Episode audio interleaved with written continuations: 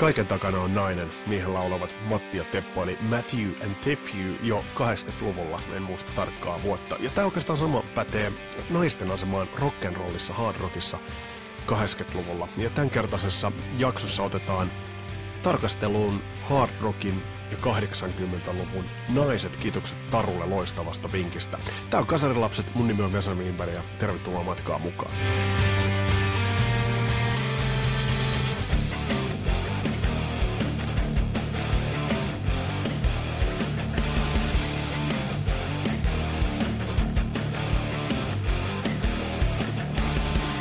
Ja olihan se jo aika käynnistellä tämän vuoden kasarilasten lasten saagaa. Me vettiin tollanen reilut 40 jaksoa viime vuonna, aloitettiin maaliskuussa ja meillä on yksivuotisjuhlat tulossa, mutta palataan niihin ja on, on hyviä asioita ja aiheita vireillä tässä. Muun muassa erikoisjakso tulossa brittibändistä nimeltä Venom. Se bändi, joka toden totta 80-luvulla ilmoitti, että juovat pappien oksennusta. Ja meillä on, meillä on hieno, hieno spesiaali ensi viikolla tulossa Venomista. Etelä-Karjalan allergia- ja ympäristöinstituutin johtaja Kimmo Saarinen on intohimoinen Venom-fani. Ja mä en 80-luvulla uskaltanut sitä edes kuunnella, koska Juho Juntusen juttu Venomista oli niin helvetin pelottava kirjaimellisesti, että mä en uskaltanut bändin kajota. Ja nyt Kimmon kanssa kajotaan. Mutta se on ensi viikolla. Tämän viikon itse asiassa ja tämän kertaisen ja tämän vuoden ekan jakson kärkeen otettava ihastelua itse Diamond Davista, eli David Lee Rothista. Nimittäin David Lee Roth tätä julkaistaessa eilen illalla, tai tämän vuorokauden aikana peräti Las Vegasissa käynnisti stinttinsä siellä, eli vetää tällaisen niin sanotun residensin. Tätähän useat ihan raskaammankin rockin bändit ovat harrastaneet. Muun muassa Def Leppard taisi viime vuonna vetää yhden residensin, eli tällaisen tarkoittaa siis sitä, että bändi vetää pidemmän setin Las Vegasissa jossain tietyssä yökerhossa. Ja niin nyt sitten David Lee Rothkin teki. Jossain vaiheessa tuot Las Vegasia pidettiin sellaisena, miten se nyt sanoisi, sellaisena dinosaurusten hautausmaana. Ehkä nyt tässä on yhteneväisyys siihen tälläkin hetkellä, mutta sitten taas Davel on nyt tässä, tässä hetkessä tilanne, että, että Van, Eddie Van Halenista ei ole enää bändissä soittamaan, niin Dave haluaa soittaa ja sai kiinnityksen Kissin Farewell-kiertueelle, eli, eli lämpää kissiä, eli tulee siis pyyhkimään Kissin äh, lauteelta pois aika tylystikin. Ja, ja nyt on ensimmäinen settilista tuolta äh, Las Vegasista, ja kun otetaan vähän kahvia tähän väliin, niin aika hyvältä näyttää. Tuommoinen parinkymmenen biisin settilista, sekoitus sekä soolouran tuotantoa että sitten Daven omaa tuotantoa pääpaino kyllä on nyt katsottavissa, niin on, on, on selkeästi tuossa niin Van Halenin aikaisessa. Eli jos nyt katsotaan tuota settiä, niin liikkeelle lähdettiin You Really Got Mella, ja sitten tulee tämmöinen potpuri, Big Train Unchained, Just Like Paradise, On Atomic Punk, Dance the Night Away, Mean Street, niin eteenpäin, eteenpäin. Soolouralta sitten California Girls ja Tobacco Road ja niin eteenpäin. Totta kai se löytyy sitten Panamat ja Just a Gigolo ja Ain't Talking About Love. Tuosta keikasta löytyy pätkää useammastakin biisistä. Mitä nyt jos Davea itseään katsotaan, niin oikeastaan näyttää ihan siltä kukolta, miltä aina on näyttänyt hyvässä vedossa. Vokaalit kulkevat. Bändi on aika tuntematon, noista soittajista mä en aika tuntenut ketään. Siellä on Al Estrada kitarassa. Ja eh, erikoismaininta meni Mike Musselmanille rumuissa, ainakin niin kuin soundeiltaan tämmöistä Alex Van Halen soundia. Dave on hyvässä tikissä, ja tää on hyvää, hyvää pohjustusta tolle kiskiertuelle. Lauleskelee sitten, kuten lauleskelee sanan sieltä sanan täältä ja keikistelee yleisölle. Tukkaan päässä tällä kertaa vähän enemmän, että uusi tupe hankittuna, mutta se hänelle sallittakoon. Olisi muuten niin mielenkiintoista laittaa Mauri Pekkarinen ja David Lee Roth vierekkäin, koska mun käsittääkseni kummallakin on mittaa aika lailla saman verran tuollaisia pikkujäpiköitä, josta nyt mikään Lauri Markkanen itsekään on. Mutta hyvin tää rullaa.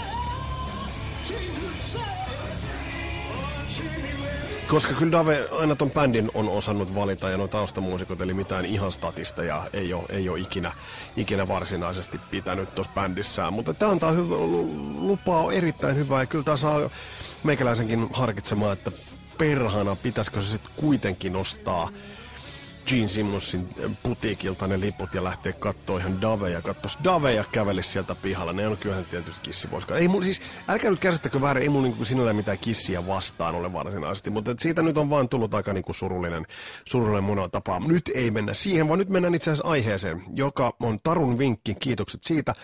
Ja ansaitsee ehdottomasti käsittelyn ja ansaitsee itse asiassa äimistelyn. kun tätä asiaa pohtii tarkemmin, niin se on melko lailla käsittämätön. Nyt otetaan nimittäin käsittelyyn kasarin rock ja hard rock naiset. Ja tämä on mielenkiintoinen asia pohdittavaksi, toden totta.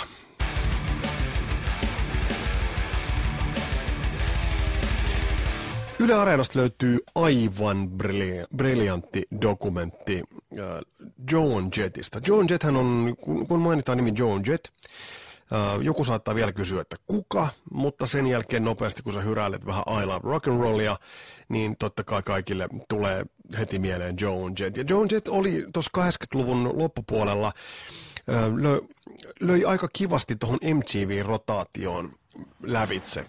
Ja tässähän totta kai syynä olivat muutamat biisit. Uh, I Hate Myself for Loving You, loistava, loistava biisi luukutettavaksi edelleen.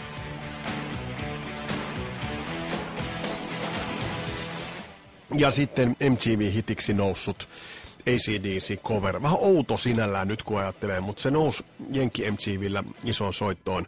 80-luvun lopulla nousi Dirty Deeds Dirt Cheap, mistä on itse asiassa pirun hyvä versio. Ja mielenkiintoista on se, että miten Joe Jettistä, koska hän oli rockimimmi, primus inter pares, Ää, niin miten hänestä yritettiin vähän tällaista söpöläistä tehdä sitten, tiukkaa nahkahousua ja vähän pehmeämpää kampausta, koska toi Mimmihän oli punkkari. Punkkari alusta loppuun saakka. I Hate Myself for Loving You on kestänyt aikaa erittäin hyvin ihan sen takia vaan, että tämä biisi on ihan siis todella, todella hyvä ja onhan tämä kertsi, onhan tämä nyt vaan herkkua.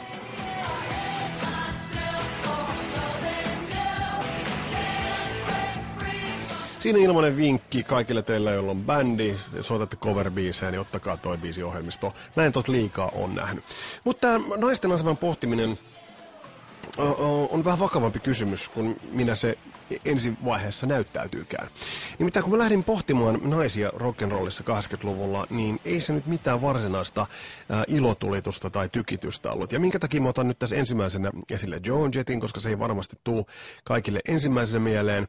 Se on ihan se syy, että hiljattain Yle Areenaan tuli loistava dokumentti Joan Jettistä. Ja sehän lähti totta kai liikkeelle siitä, että siinä käsiteltiin Joan Jettin ja Lita Fordin muun muassa tähdittämä bändi – Kaliforniassa perustettu The Runaways. Runaways on ollut vähän sellainen myyttinen bändi. Siihen on, on, on vedottu säännöllisissä väliajoissa ja säännöllisissä yhteyksissä, ja se nimi on tullut esille, mutta siitä ei sen suurempaa tullut, ja toi dokkari avaa erittäin hyvin kaksi asiaa.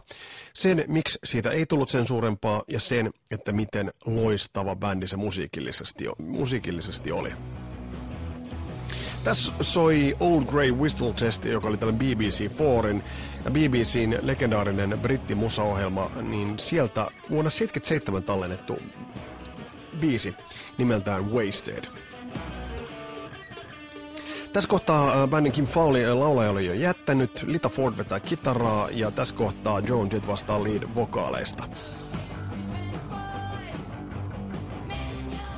Nahkarotsia, hyvin tällaista punk-olemusta, punk-asennetta. Ja elettiin hei siis vuotta 77. Eikö samana vuonna ilmestynyt eräs Nevermind the Bollocks. Ja nämä mimmit puhals tonne lavalle, isoille lavoille, pienemmille lavoille, Britteihin, koska olivat saaneet pakit Jenkeistä, olivat saaneet pakit ää, Japanista, heitä oli kusetettu vähän joka lähtöön. Yksi bändin jäsenistä muun muassa oli huijattu ottaa tällaisia pin-up-kuvia ja muut eivät tienneet siitä. Ja tästä vedivät sitten bändin jäsenet porot sieraimeen taas yksi jäsen lähteekin ton takia. Ja, ja rahaa totta kai managerit olivat kusettaneet bänditä, kuten niin kuin tohon saagaan kuuluu. Mutta bändi kuitenkin tässä kohtaa veteli viimeisiään, mutta älyttömän, älyttömän timmillä tatsilla. Mä oon nyt katsonut näitä The Runawaysin videoita, videotallenteita, joita löytyy muuten aika hyvin tuolta sosiaalisesta mediasta tai YouTubesta lähinnä. Häkellyttävä ajatus on se, että esimerkiksi tänä vuonna 77, kun tämä allasoiva biisi esitettiin, Kiss oli vielä täydessä vedossa. Oliko niitä Dynasty-levyä, tuossa kohtaa alettiin tekemään, oliko siinä, että siinä oltiin julkaistu just Alive 2. Punk oli tulossa, eli, eli Nevermind the Bollocks punkin peruskivi oli vasta tulossa julkaisuun – Uh, Mötley kaikki vaspit, kaikki olivat vasta niin pilke siellä äidin ja isin silmäkulmassa. Ja kun mä katson nyt esimerkiksi tätä Runawaysin fyysistä imagoa, ketjuja, uh, spandexeja, miltä toi bändi näyttää, miten toi bändi soi, mulla tuli yhtäkkiä sillä tavalla mieleen, että me tässä kasarilapsissakin ollaan loimutettu suuvaahdossa meikäläinen Mötley ja muita. Nämä mimmithän, nämä mimmithän tekivät paljon tot, yhdistelmää, missä yhdistettiin glamrockia, punkahtavaa elementtiä ja, ja tuollaista hyvin aggressiivista olemusta. Miltä se kuulostaa? No Nikki Sixiltähän se kuulostaa, tämä yhdistelmä. Ei, kyseessä on The Runaways, helvetin kova bändi. Ja, ja tämä ansaitsee kyllä ehdottomasti ää, isomman huomion ja ansaitsee sen, että te käytte kuuntelemassa tätä bändiä. Toimii todella hyvin. Mutta tässä tullaan siihen vakavampaan kysymykseen, että mikä se naisten asema 80-luvun rock'n'rollissa sitten oli. Ää, naisethan olivat läsnä erittäin vahvasti. Jos ajatellaan sitä koko hard rock-kuvastoa, ajatellaan koko sitä sitä oikeastaan sitä visuaalista ja kulttuurista skeneä, mihin tuo 80-luvun rock'n'roll sitten kuitenkin laveas otannas, jos katsotaan nyt ihan kokonaisuutena. Se rakentui äh, miesten leikkikentäksi, fallistiseksi, uhoamiseksi, kitaroiksi, niiteiksi, voimaksi, ääneksi, joita perinteisesti on pidetty erittäin maskuliinisina elementteinä. Ja naiset olivat eivät subjekteja, vaan objekteja, muusia – taustatukea antavia inspiraation lähteitä. Ja äh, tästä on hauska leffa tämä Almost Famous, missä mennään tällaisen Bad Company Led Zeppelin äh, kuvitteellisen bändin maailmaan, jota sitten tämä groupie seuraa. Ja tämä groupie-kulttuurihan oli yksi sellainen, jota on, on tästä ajasta hyvin vaikea käsittää. Siihen nyt ihan turha laittaa näitä MeToo-kampanjoita ja, ja, ja näitä, vaan se oli ihan täysin oma kokonaisuutensa, oma kulttuurinsa. Siitä löytyy mielenkiintoinen ähm, talk show YouTubesta, missä Kissin jäsenet ovat puolustelemassa tätä groupie-kulttuuria. Ja se on aika absurdi tämän päivän vinkkelistä katsottuna. Mutta ketä nämä muut naissankarit sitten olivat? Uh, The Runaways oli uraa uurtaja. No totta kai sit on, on paljon sellaisia, jotka suoranaisesti eivät ole ehkä siitä ihan tiukoimmasta genrestä tai tiukoimmasta niin musatyylistä. Ajatellaan Hartin, Wilsonin, Annie ja Nancy Wilsonin sisaruksia. Ää, erittäin kunnioitettavan uran jenkeissä upeita levyjä. Me muistetaan Hartista aina vain, vain Alone balladi, mutta jos sä kaivat vähän tarkemmin, niin esimerkiksi kuin Barracuda, millainen rock anthem, se on, se on Jenkeissä edelleen, ja jos sä kirjoitat tällaiset klassiset rock anthemit, niin Barracuda löytyy varmasti siitä joukosta. Mutta se isossa kuvassa tämä kuitenkin pysyi miehisenä areenana. Ja nyt se tuntuu vähän vaikealta käsittää, mutta toisaalta katsoppa nyt sitten raskaampaa rokkia tänä päivänä. Onhan meillä äh,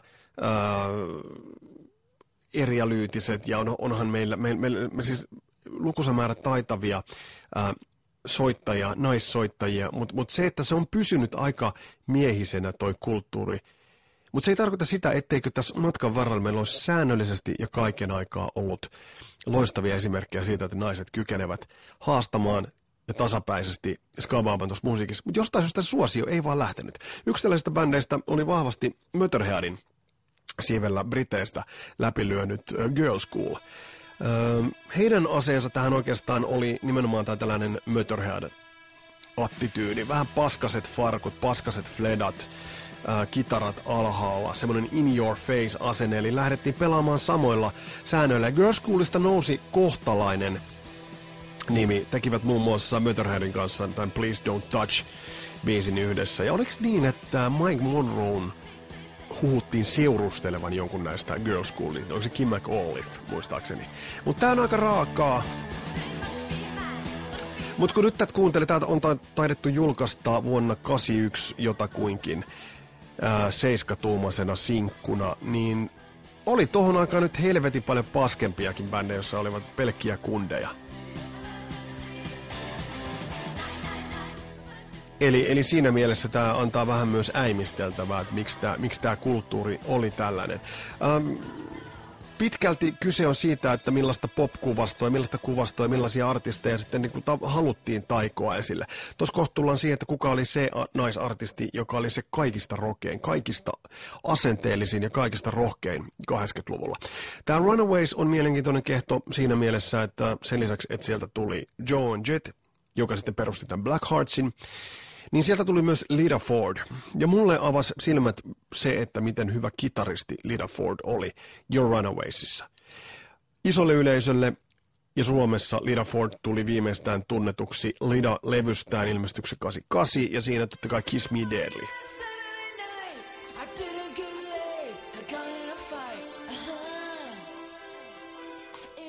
Jos kuvastoa katsoo tässä, niin erittäin naisellinen, erittäin äh, visuaalinen, mutta kuitenkin se semmoinen asenne on tuommoinen jätkämäinen ja, ja kuuluu. Toki tuossa videossa Little Ford pyöriskelee kontillaan tuossa maassa, eli kyllä levyyhtiön AETR-sedät ovat sanoneet, että Lida nyt olisi hyvä laittaa tuossa kohtaa vähän vähemmän vaatetta ja tuossa kohtaa näyttää just sieltä tai tältä. Mutta niin tai näin, toi levy iski läpi, toi levy myy, taas myydä platinaa ja totta kai Close My Eyes Forever duetto Ozzy Osbournen kanssa oli huikea ja on edelleen semmoinen klassikkobiisi. Sitä mä vaan en tajua, että miten toi on voinut olla Chris Holmesin kanssa naimisissa niinkin pitkään. No, se siitä. Mutta isostihan tämä ei avannut sitten sitä ähm, valtasaa suosiota. Tämä meni MTVlle. Lida Fordin tietyt, äh, John Jettin tietyt biisit olivat MTV-rotaatiossa, mutta isoa läpilyöntiä ei tapahtunut. Eli nämä olivat poikkeuksia. Naiset raskaassa rokissa ovat olleet koko 80-luvun poikkeuksia, objekteja, eivät missään mielessä sellaisia kantavia tekijöitä.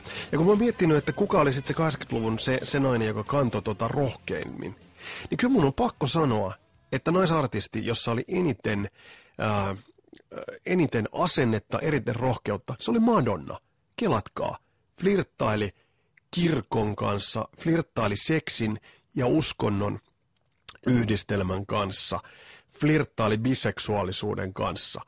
Esimerkiksi ähm, John Jettin semmoinen julkinen salaisuus 80-luvun lopulla, kun tuli I Hate Myself for Loving You ja muut, oli se, että, että, että, että hänhän oli siis, äh, taisi olla parisuhteessakin naisen kanssa tohon aikaan.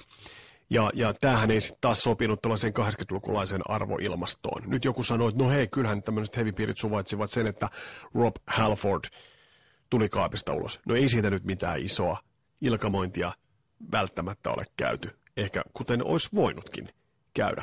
Mutta yksi bändi sitten, joka tuli tuosta skenestä läpi, tuli MTV-soittoon, tuli laajaan tietoisuuteen, laajoille kiertueille ja, ja suuren yleisön isoon tietoisuuteen, niin oli Vixen. Ja ehdottomasti kun mä tänä päivänä käyn läpi noita 80-luvun bändejä, niin Vixen on taiteellisesti, tuon musiikkinsa osalta nimenomaan, se bändi, joka on kestänyt hiton hienosti. Iso nippu, hittejä, crying, ää, ja, ja tässä alla soiva Edge of a Broken Heart, joka ennen kaikkea on se, joka löi läpi. Ja tämä oli hämmentävä kokemus, tämä, tämä kun tuli julki. Koska siinä oli tyylikkäitä mimmejä itse-tietoisesti, rohkeasti soittivat, ei ollut siitä objektin roolista, objektina, kohteena olemisesta tietoakaan. Tuplabasarin Maxim Petruksilla, rumpalilla, uh, Johnny Garden laulaja, Jan Kunemund uh, kitarassa, kevyet mullat hänelle. Ja mikä tässä oli se kaikista paras tekijä, niin kuin Kasarin lapsessa ollaan huomattu, mikä erottaa jyvä takanoista? No ne on ne hyvät biisit, kuten esimerkiksi tämä.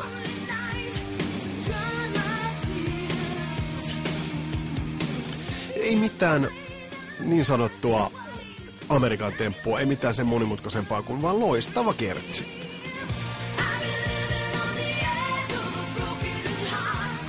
Ja tämä osoitti silloin Metsäkulman ja Sunilan heavy sen, että jumalauta, että nämä mimmit osaavat soittaa. Mä muistan, kun kaveriporukasta tuli ensimmäinen Äh, mimmibändi tuli sitten soittaa sinne samoille yläastekeikoille. Äh, Spiders nimeltä ja sitten taas tulee joku Maniac sen jälkeen. Niin se oli sillä tavalla aika luonteva juttu, vaikka niitä vähän katsottiinkin, mitä tuossa tulee. Mutta esimerkiksi Vixen, Ford, Joint, kaikki olivat auraneet tilaa, mutta se ei isommin auennut. Totta kai popskenessä on isosti ollut. Sitten minun on tullut Alanis Morissette ja muut. Sitten lukusten, lukusten heavybändien keulille on tullut vahvoja naisia, joihin ne bändit profiloituvat. Mutta 80-luvulla asia oli toisin. Silloin naisen asema oli rockissa olla hard rockissa nimenomaan objekti eikä subjekti.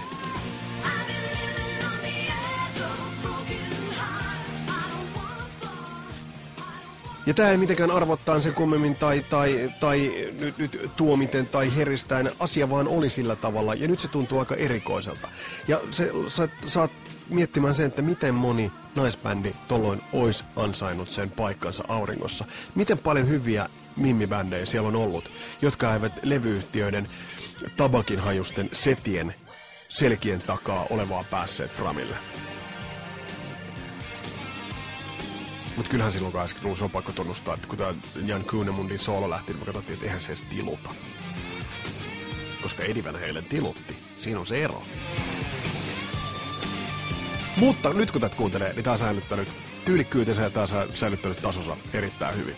Mutta hei, tee itsellesi palvelus, tsekkaa nämä Bandit Girl Schools, varsinkin Runaways. Kohan meinaa tulla ylös.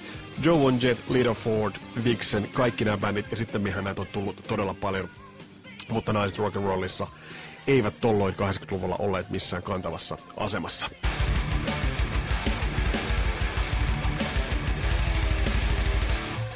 Tässä oli Kasarilasten tämän vuoden ensimmäinen ö, jakso. Sen verran kertokaa ensi viikosta, että me saadaan todella kiinnostava kurkistus bändiin siihen ilkeistä ilkeimpään paho- pahoista pahimpaan, eli Venomiin. Silloin meillä on Kimmo Saarinen vieraana, intohimoinen Venom-diggari tuosta bändistä puhumassa.